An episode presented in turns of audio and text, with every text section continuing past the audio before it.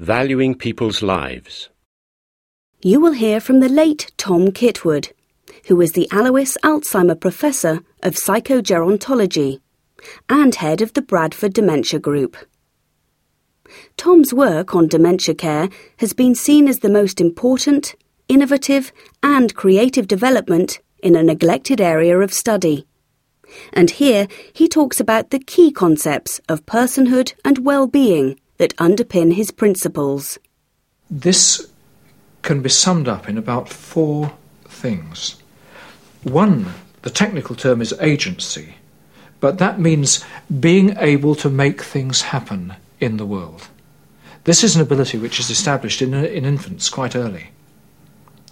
Uh, even something like the ability to make a caregiver come through crying.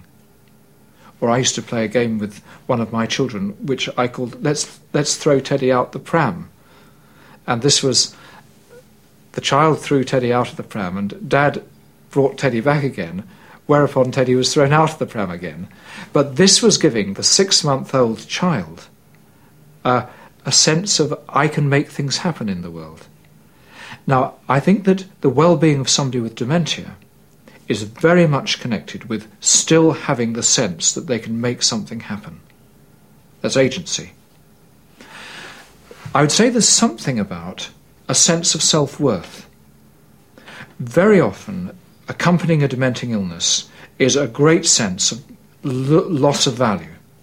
I'm no use to anyone anymore. I can't do things for anyone anymore.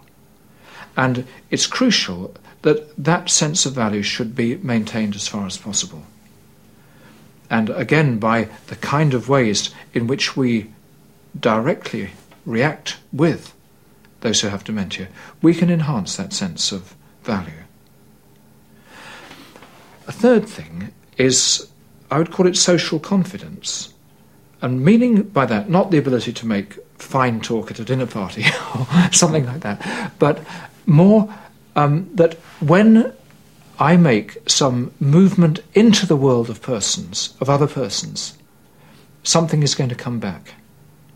So, in other words, it's still worth making that move.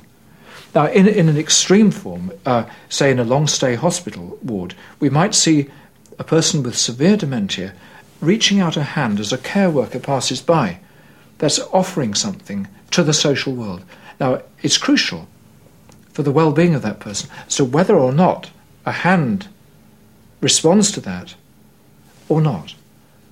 And I personally see a lot of the vegetation that's said to accompany dementia as being a kind of loss of confidence that these movements into the social world will receive a response. And then the, the fourth thing, uh, and this is perhaps the most subtle and difficult, would be summed up in the word hope. And I'm meaning by that not a hope for getting better or um, a hope that suddenly the pathology in the brain will disappear, but more that ultimately all will be well. Ultimately, something will remain stable and secure, undergirding the rest of life.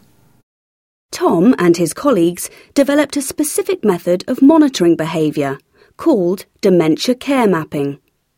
It involves classifying both the behaviour of a person with dementia and whatever care is given, enabling care workers to reassess and change their practice. The standard jargon in dementia care is about problem behaviours. Uh, we actually don't use that notion at all because that is focusing on the care worker. Her behaviours or his behaviours are problems to us.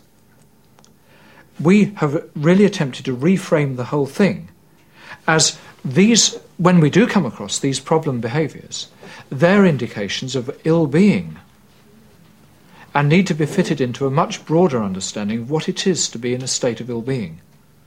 Now, as soon as we get into this way of thinking, saying, what is the person needing? What is the person trying to say to us? We quickly understand uh, a lot about ill being.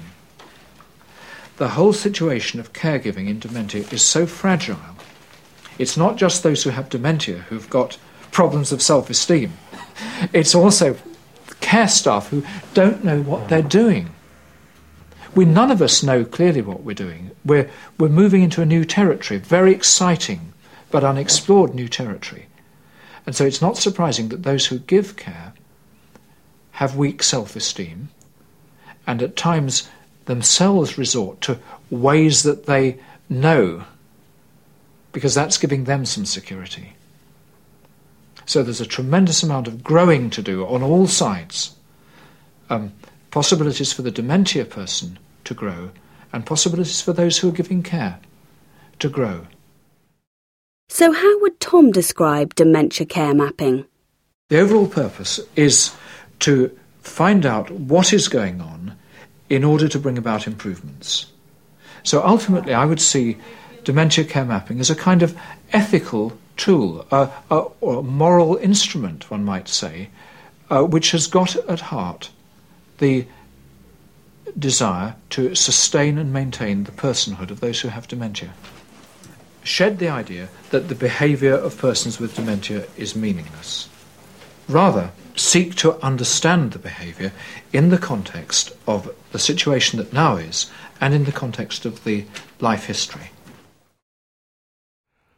From the Open University. For more information, go to www.open.ac.uk